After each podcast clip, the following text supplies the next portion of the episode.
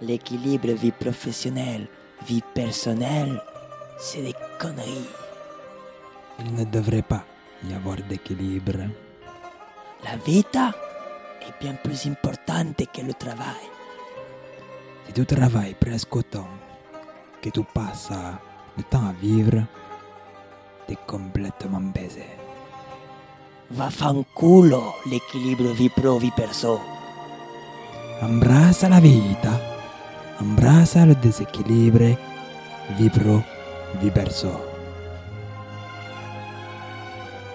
Bienvenido a tutti en il podcast di conversione. Un podcast finanziata par la mafia italiana. Une émission diffusée deux samedis par mois à 17h30 sur Radio Campus Paris 93.9 FM. À retrouver en format podcast sur le site de Radio Campus Paris, Apple Podcast et Spotify.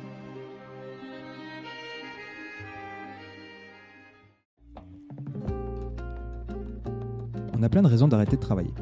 Licenciement, projet de voyage, burn-out, congé paternité, congé maternité, quête de sens ou tout simplement ras-le-bol. Le travail est très souvent au centre de nos vies. On y passe d'ailleurs le plus clair de notre temps. Mais que se passe-t-il si tout s'arrête? Si notre réveil est en option et si nous ne sommes plus une machine en production. Sensation de vide De peur De bonheur Ou de liberté. Dans des conversions, on recevra des témoignages d'anonymes ou d'experts afin de mieux comprendre ce qui nous pousse à arrêter, à continuer ou à reprendre.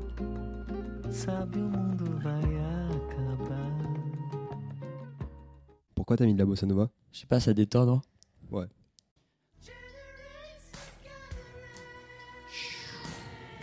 Que vous entendez, c'est le bruit des vagues. Parce que Daryl, il est né à Nice en 1995. Nice à la belle, comme il aime si souvent le répéter. Daryl est le fils d'un businessman et d'une musicienne. Vous l'avez compris, pas facile de grandir dans un tel paradoxe. Et c'est ce qui va le pousser à passer le plus clair de sa vie, à essayer de la comprendre. Diplômé d'une grande école de commerce prestigieuse, c'est décidé. Ce sont les traces de son père qu'il foulera. Mais il comprendra très vite que l'influence de sa mère, artiste aguerrie, ne le quittera jamais. En 2022, il prétexte une rupture amoureuse et un rapide questionnement sur euh, le couple libre après avoir écouté deux épisodes du cœur sur la table pour enfin tout plaquer. Daryl n'a jamais été aussi heureux que depuis qu'il ne travaille plus. Pour lui, la vie n'a jamais été aussi simple. Il lui suffira finalement que de trois ingrédients pour se sentir bien. Un peu de sport, des blagues et du sexe. Daryl, vous l'aurez compris, c'est un personnage attachant, mais pas trop longtemps. La première question que tu m'avais posée, je me souviens ce, ce matin de, de- du mois d'octobre, euh, c'était euh, mais de quel milieu social tu viens finalement? Parce que c'est un peu la base du rapport au travail. J'ai un, un entourage euh, hyper euh, hétérogène. Euh, Il y a des, gens riches, des gens pauvres, des artistes, des gens dans les affaires, des gens de gauche, des gens de droite, euh, des intellectuels, des, des nouveaux riches, des prolétaires, il y a tout. Donc en fait, il y a vraiment un mix autour de moi. Et sinon, j'ai grandi avec ma mère qui, elle, était, euh, était musicienne. Euh, pas beaucoup d'argent, mais bon capital culturel. Et euh, qui a toujours fait en sorte que je sois dans des, dans des bonnes écoles. Euh, je voyais vite la différence euh, entre, entre les autres et moi au niveau, au niveau financier. Puisque comme j'étais dans, des bonnes- j'étais dans des bonnes écoles, j'étais toujours le, le plus pauvre. Et je voyais quand j'allais chez, euh, chez des amis ou euh, qu'on n'avait pas la, la même, la même maison, la même façon de consommer. Et c'était pareil quand j'allais voir d'autres personnes euh, de ma famille, je voyais qu'ils dépensaient différemment, que- qu'il y avait un mode de vie qui était différent. Et surtout, je voyais aussi chez, chez des proches qu'ils étaient inquiets de ma situation. Ils me posaient des questions sur ma mère, je voyais qu'ils essayaient de voir des informations discrètement, mais je voyais bien qu'ils étaient un petit peu inquiets parce qu'ils savaient qu'elle gagnait pas beaucoup d'argent, moins que le SMIC, et ils me demandaient toujours est-ce que ça va à la maison, etc. Et, et du coup, j'ai vite capté qu'on n'avait pas beaucoup d'argent. Ton, ton rapport au travail euh, par rapport à ton environnement, tu, tu penses que ça a un, ça a un lien? Quel Euh, ton ouais, rapport au travail, toi? Ben, du coup, en fait, comme euh, c'est un environnement qui était tellement hétérogène, j'avais l'impression qu'il n'y avait pas de, de bonne solution par rapport au travail. Il y avait tellement de personnes qui avaient un point de vue différent euh, de par euh, qui ils étaient, leur milieu social et tout, que je me suis juste dit, en fait, il n'y a pas vraiment de vérité, ça dépend juste de, de, ta vie. Et du coup, je trouvais ça un petit peu, euh, un petit peu absurde. Et comme mon premier exemple, enfin, la personne que je côtoyais le plus, c'était ma mère, je voyais déjà un, truc un peu bizarre sur le fait qu'elle travaillait énormément, mais qu'elle gagnait très peu d'argent. Et du coup, je trouvais qu'il y avait un petit peu un truc euh, injuste. J'avais, euh, je sais pas, je regardais beaucoup de, beaucoup de films où il y avait des arnaqueurs ou des gens qui essayaient de faire de l'argent avec, euh, avec des petites techniques, etc. Et c'est plutôt ce genre de, de méthode qui me parlait quand j'étais petit, où je me disais, ah, mais c'est ça qu'il faut faire, il faut pas faire comme les autres, faut essayer de trouver des techniques pour, pour gagner de l'argent, puisque je voyais que mon premier modèle, euh, elle, elle travaillait beaucoup, mais qu'elle n'en gagnait pas beaucoup. Et, euh, et, du coup, je voulais essayer de trouver des solutions pour, euh, pour, faire, différemment. Daydream, I fell asleep amid the flowers for a couple of hours on a beautiful day. Daydream, I dream of you amid the flowers.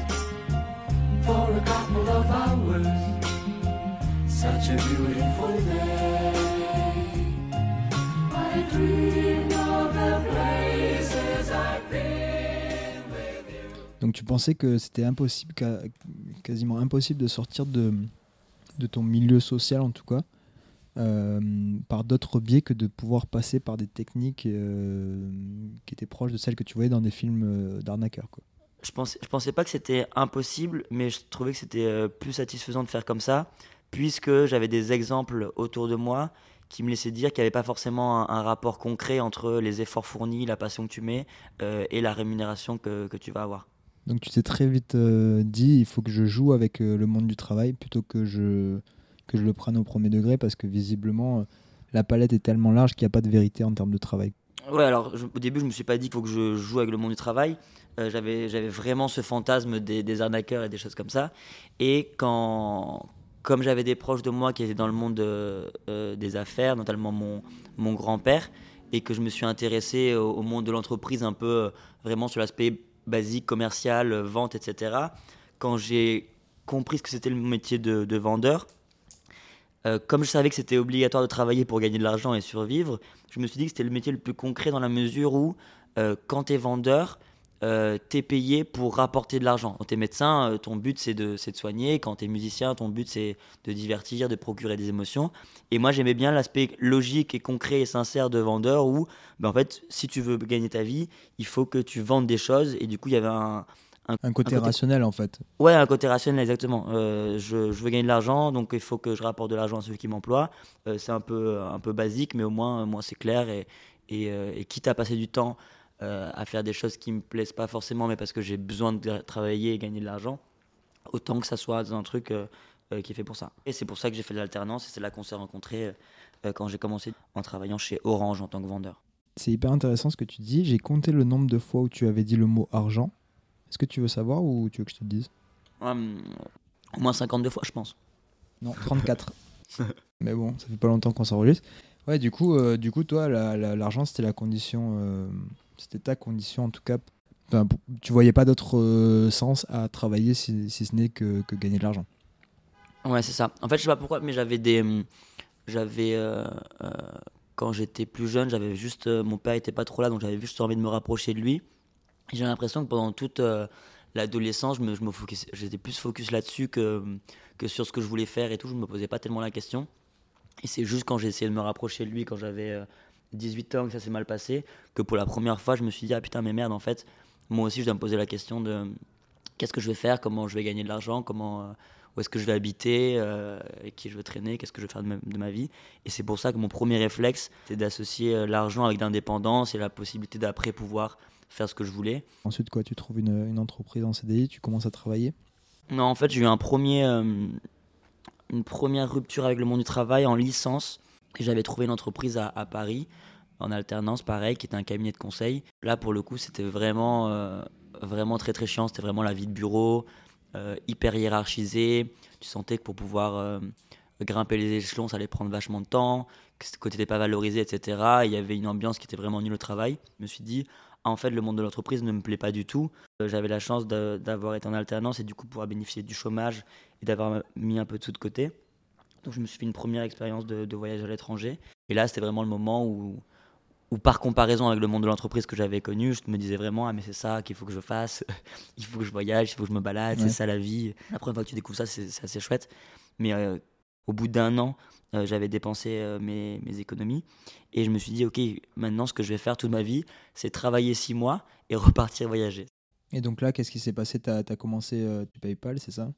C'était, comment s'appelle ça, du service client. C'était horrible, ils te, ils te chronométraient pour aller aux toilettes, t'avais une demi-heure top chrono pour aller manger alors que la cantine où on mangeait, elle était à 10 minutes à pied. C'était vraiment l'angoisse, donc j'ai juste fait la formation et, euh, et j'ai démissionné. Et en fait, au moment où je démissionne, euh, j'ai fait une rencontre euh, qui a tout changé. Je suis retombé sur un mec avec qui j'avais travaillé chez Orange, qui lui aussi était à Dublin. Ça faisait vraiment scène de film, il m'a invité au restaurant, ça faisait un petit peu... la scène où, dans le Loup de Wall Street où il y a DiCaprio et, et Matthew McConaughey Ouais. qui mangent ensemble. Et là, dans cet exemple, Ouais. moi je suis DiCaprio. Et là, Il le mec, il, comment ils vont faire de l'oseille, quoi. ouais, ouais, il, il explique en gros que voilà, il, a- il arrive, il a un costume, il a une grosse montre et tout. Et moi, ce mec, je le connaissais un petit peu, mais je savais pas trop si s'il était malin ou complètement, complètement débile. Mais je me dis, vas-y, euh, je vais l'écouter. De toute façon, il m'invite au restaurant, c'est cool. Et là, il m'explique qu'il travaille pour une entreprise américaine, qu'il a eu du mal à rentrer, mais qu'il a fait des dizaines d'entretiens et que petit à petit, euh, il a réussi à trouver des techniques pour pouvoir se faire embaucher, qu'il a compris comment ça marchait de l'intérieur, etc. Je me disais pas, ça se trouve, il raconte n'importe quoi, enfin, je sais pas. Mais dans le doute, je vais l'écouter. Et en fait, il était vraiment bon pour comprendre le fonctionnement de ces entreprises, euh, ce qu'elles attendaient, etc. Et euh, à ce même moment-là, j'avais vu sur Facebook une, une offre pour une de ces entreprises américaines qui disait qu'il y avait une formation à San Francisco. Et moi, je me suis dit, ah, je vais tenter euh, d'appliquer ce qu'il m'a dit. Et, euh, et sur un malentendu, euh, oublie que t'as pas de chance, ça peut passer. Et je pourrais peut-être faire une formation à San Francisco. Après, je démissionne à nouveau et je verrai ce que je fais. Je retournerai en France, je reprendrai des études, je sais pas ce que je faisais. Il m'a coaché pour, pour se faire embaucher dans cette entreprise. Et je suis arrivé comme, comme quand tu es au lycée, que tu as triché et du coup, tu as toutes les réponses pour l'examen. Je savais exactement quoi dire, je savais exactement ce qu'ils attendaient. Et surtout, et c'est ça qui a un petit peu, je pense, euh, déterminé tout le reste, un des trucs qu'il m'a dit, c'est écoute, je t'avais vu travailler chez Orange, je pense que tu as les capacités pour, pour leur plaire et tout, mais par contre, le genre de personne que tu es ne correspond pas euh, à ces entreprises-là. T'es trop relax, t'es détendu, on sait qu'au fond, euh, tu t'en branles un petit peu de la rentabilité de l'entreprise, il faut que tu changes ça. Il m'a dit, il faut vraiment que tu... Ce qu'ils aiment bien, c'est les gens qui ont des crocs, qui, euh, qui sont compétitifs, qui veulent toujours aller plus loin, un peu le cliché de, de, de- de l'entrepreneur qui va absolument, absolument tout réussir. Je me dis, ok, je vais aller à cet entretien d'embauche euh, comme je vais aller à, à un casting pour un film. Je me suis vu un peu comme, euh, comme un comédien et je commence à regarder des, voilà, des films pour prendre le cliché de, de, de l'entrepreneur, du commercial. Et Bah là, effectivement, t'es ils ont... un- dans ton, dans ton rêve finalement. C'était quoi? C'était un film euh, de, d'arnaqueurs qui, euh, qui vont réussir à devenir riches euh, parce qu'ils ont, ils ont fait croire qu'ils étaient telle personne alors qu'ils ne le sont pas. Du coup, ça t'a, ça t'a excité, tu t'es dit vas-y, let's go, en fait, c'est ça qu'il faut que je fasse dans ma vie. Quoi. Ouais, sur le moment, en tout cas, ça, je trouvais ex- excitant d'essayer, à mon sens, j'avais l'impression de tromper l'entreprise. Tu vois, je me disais, ah, ils, ils vont pas se rendre compte qu'en fait, je suis comme ça et je vais pouvoir réussir à rentrer dedans peut-être, me faire euh, payer une formation à San Francisco. J'étais vraiment excité pour le pour l'histoire en fait. J'avais envie de raconter l'histoire à mes potes et Ouais. dire, ah, j'ai fait ça, il m'a coaché, j'ai raconté n'importe quoi, ils m'ont pris. Bon, c'est ce que t'as fait finalement. Et c'est ce que j'ai fait. Et le truc, c'est qu'en fait, effectivement, ils ont adoré le profil avec le, euh, grâce, au, grâce au gars qui m'avait tout expliqué parce que vraiment, j'avais toutes les réponses. Ils m'envoient en formation euh, à San Francisco. Et là, ils m'ont dit combien j'allais gagner. J'ai payé 42 000 euros par an fixe. Et tu avais 20 000 euros de prime euh, si tu atteignais tes chiffres. Si tu faisais 100%, tu pouvais aller encore plus loin. Donc ça faisait quasiment 5 000 euros euh, brut. Enfin, ça faisait plus de 5 000 euros brut par mois. Alors que moi, je me souviens quand euh, j'étais plus jeune, je me disais, ah putain, si un jour je gagne 2500 euros quand j'ai 50 ans, ça sera trop bien, tu vois. Donc là, j'avais vraiment l'impression d'avoir gagné au loto. J'étais là, mais c'est pas possible. Ouais. Comment, c'est, comment est-ce que je me suis retrouvé là? Euh, Évidemment, hyper reconnaissant auprès de ce mec qui m'avait tout expliqué. Et surtout, une entreprise, euh, voilà, c'est des entreprises américaines, c'est multiculturel, ça parle plein de langues, c'est un peu jeune, c'est moins chiant, c'était ça, ça ressemblait pas du tout à ce que j'avais connu à Paris. Et, et surtout, c'était très très peu de travail. C'est-à-dire qu'en fait, euh, mon objectif, c'était, enfin mon travail, c'était de prendre des rendez-vous pour les commerciaux.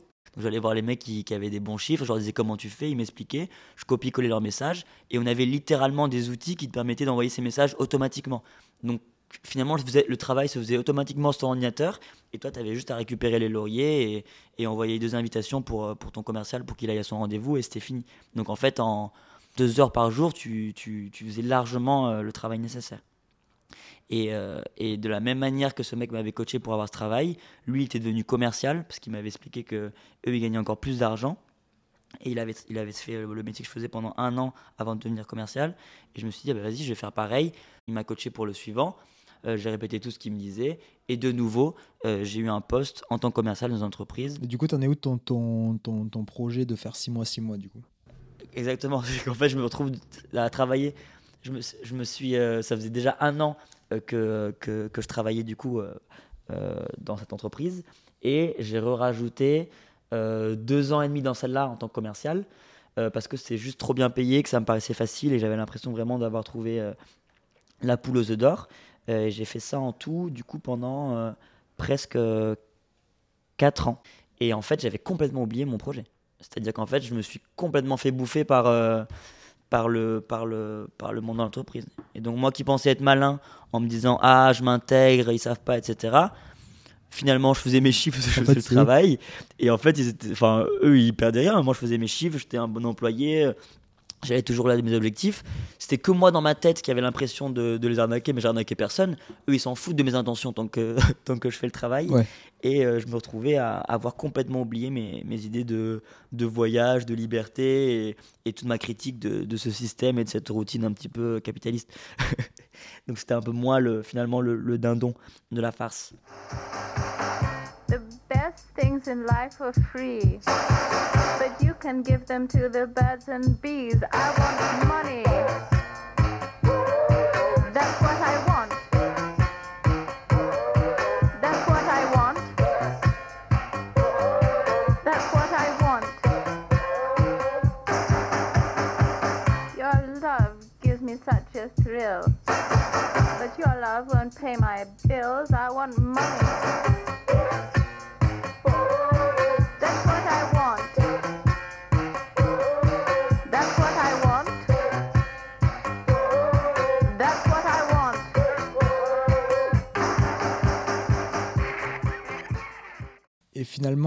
Quel moment tu t'en rends compte Quand est-ce que tu arrêtes de travailler Quand est-ce que tu prends cette décision Pour quelles raisons c'est parce que je me suis fait avoir par, euh, par l'engrenage que j'ai réussi à, arrêter. Tu te retrouves dans un monde qui est hyper compétitif, où on te raconte en permanence des histoires sur le mec qui est au-dessus, comment il est fort, etc. Et tu as envie d'être euh, cette personne dont, on parle, euh, qui, a eu un- qui est le meilleur dans l'entreprise, etc. Et du coup, j'ai constamment obtenu des positions plus importantes. Au point où, en fait, je suis arrivé à un endroit où euh, j'étais responsable de gros contrats avec des gros montants. Et du coup, toute l'entreprise et le management de l'entreprise étaient beaucoup plus attentifs euh, à ce que je faisais. Donc en fait, ce que tu es en train de me dire, c'est que de base, tu prends le truc un peu second degré, tu te dis, vas-y, je vais rentrer dans ce milieu-là, je vais me faire de l'argent et les gens vont pas savoir qu'en fait, j'en ai rien à faire. Et finalement, en fait, tu arrives dans un, clairement dans un premier degré parce que tu es piqué par la culture d'entreprise et qu'il y a des gens qui montent un peu le cerveau tous entre eux. Et du coup, tu arrives à quand même euh, te retrouver à, à- à donner de l'énergie pour pouvoir euh, être un bon élément et que les gens euh, aient confiance en toi, etc. Ouais, quoi. mais surtout je donnais la- de l'énergie de manière bizarre parce que j'étais toujours euh, auto, euh, auto-manipulé par moi-même en pensant que moi, j'étais euh, j'étais différent et que, euh, et que c'était moi qui étais en train de les avoir. Parce que à chaque fois que j'avais un nouveau poste, etc., je le faisais euh, avec des petites techniques, des magouilles, des choses comme ça, plus qu'en étant le, le meilleur élément. Ouais, sauf qu'en fait, tu t'es rendu compte au bout d'un moment que en fait, Ça au faire même. des petites techniques et faire des magouilles, ça s'appelle juste être carriériste et, euh, et atteindre ses objectifs en entreprise et, et savoir que ceux qui sont au-dessus de toi, ils sont passés par les mêmes choses que toi finalement. Ouais, oui, oui. Et qu'ils acceptent ce système-là, quoi. J'avais juste l'impression de faire différemment parce que euh, je fournissais pas le, le travail euh, académique. Mais au final, je fournissais autant d'efforts pour, euh, avec euh, tout, tout ce que je mettais en place pour essayer de, de progresser dans l'entreprise. Et justement, c'est quand je me suis retrouvé dans une entreprise euh, dans laquelle il fallait vraiment travailler, parce que leurs produits étaient moins connus, il fallait vraiment avoir des compétences, que je me suis rendu compte qu'en fait, moi, j'avais envie de faire aucun effort académique. Et c'est là que, je me suis dit, en fait, il faut que j'arrête. Mais c'était pas, euh, c'était pas moi qui me suis dit, mais en fait, moi, de base, euh, ce que je voulais, c'était voyager, faire des trucs un petit peu créatifs, etc. C'est juste de me rendre compte que s'il faut faire des efforts dans ce milieu-là, bah, ça m'intéresse pas. En tout cas des efforts académiques et, et pas ceux que j'avais l'impression de faire.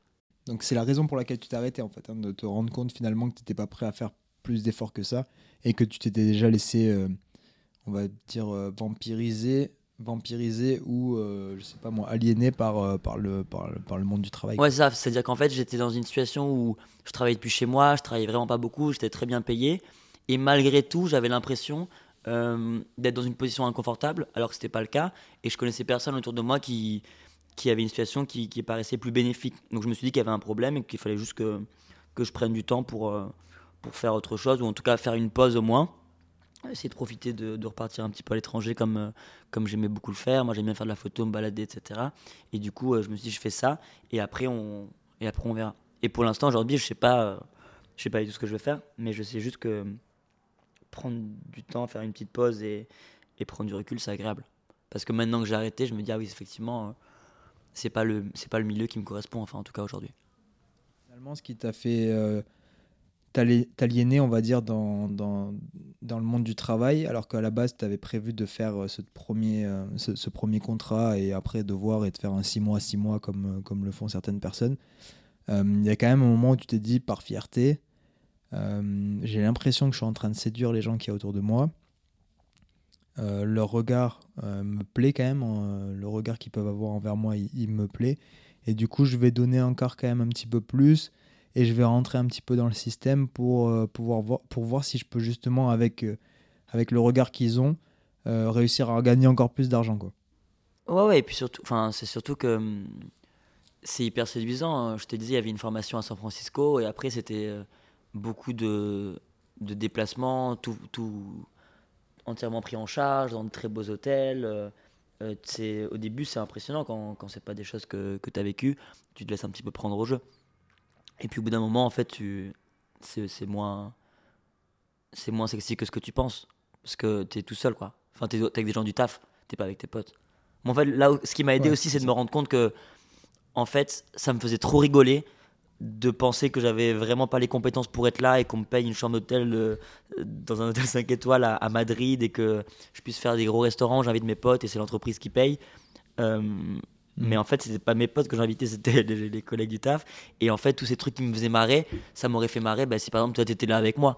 Ou, s'il y avait ma pote euh, Julie et qu'on était en mode Ah putain, mais qu'est-ce qu'on fout là C'est trop drôle, c'est n'importe quoi. Mais en fait, la réalité, c'est que je me retrouvais là-bas pour faire des séminaires où toute la journée j'étais dans une espèce de, de, truc fermé où je devais essayer de convaincre des gens de d'acheter notre truc. Et en fait, c'était vraiment pas. Euh, en tout cas pour moi, stimulant intellectuellement. Je suis sûr que c'est des, gens, c'est des choses qui intéressent d'autres gens, euh, que c'est, que c'est des, des, mondes qui peuvent être intéressants pour d'autres gens, mais ça l'était pas du tout pour moi. Moi, c'était vraiment l'aspect, bah, comme, on l'a, comme je l'ai apparemment beaucoup trop dit euh, dans ce podcast, c'était l'aspect financier qui m'intéressait. Ok. Et euh, du coup, ce qui t'a poussé à arrêter, c'est vraiment de te rendre compte que, en fait, malgré le fait que tu aies de l'argent et que tu sois dans des conditions qui sont cool parce que tu es en télétravail et que tu te donnes pas trop, bah en fait t'es pas heureux donc finalement tout ce dont pourquoi tu as fait tout ça c'est à dire que enfin pas tout parce que du coup il y a d'autres trucs qui t'ont qui t'ont boosté mais euh, en tout cas le truc numéro un qui était quand même l'argent. Autant que moi dans l'épisode 1 je dis quand même reconnaissance familiale etc bah en fait ça te rendait pas heureux quoi. Comme en fait j'étais toujours dans ce truc un petit peu de personnage, je pense qu'on met, on met tous un, costume quand on va au, travail, mais j'ai l'impression que moi c'était, c'était fait de manière particulièrement intense. Euh, je me disais si je passe autant de temps de ma vie à, à essayer de, de, faire croire que je suis telle personne alors que c'est pas le cas, euh, il y a un truc un peu malsain. Parce que même mes, même mes collègues, mes managers, etc., c'est des, des gens qui, avec le temps, bah, tu tu l'amitié un petit peu, tu, tu les apprécies, etc. Et je trouvais ça euh, malsain d'être dans, dans, des rapports qui étaient faux.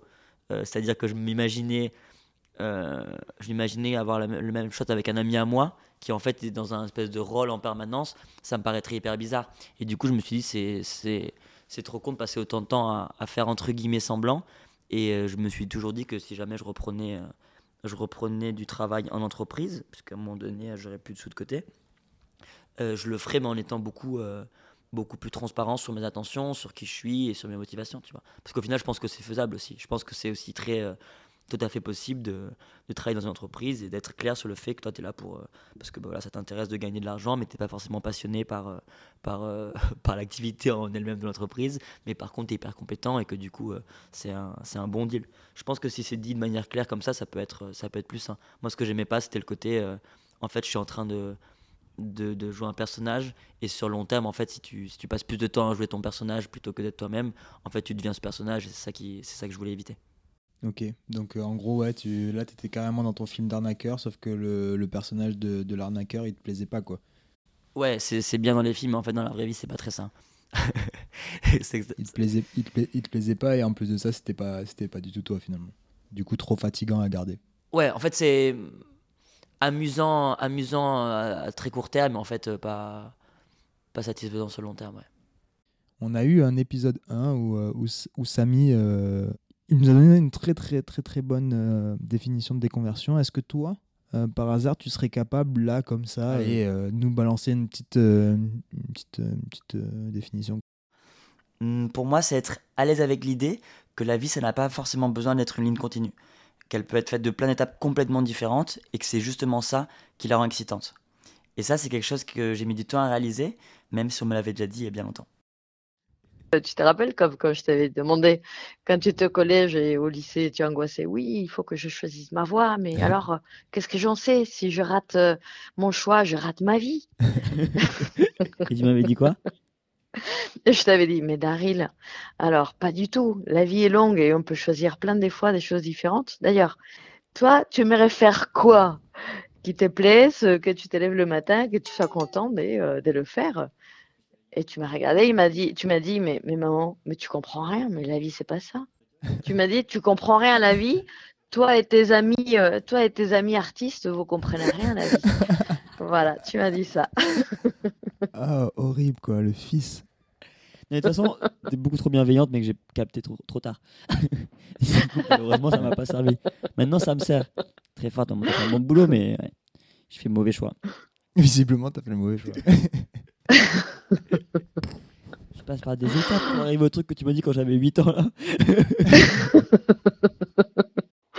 Ben, mais vaut tard que jamais. hein. C'est ça la vie, non? De faire ce qu'on a envie de faire.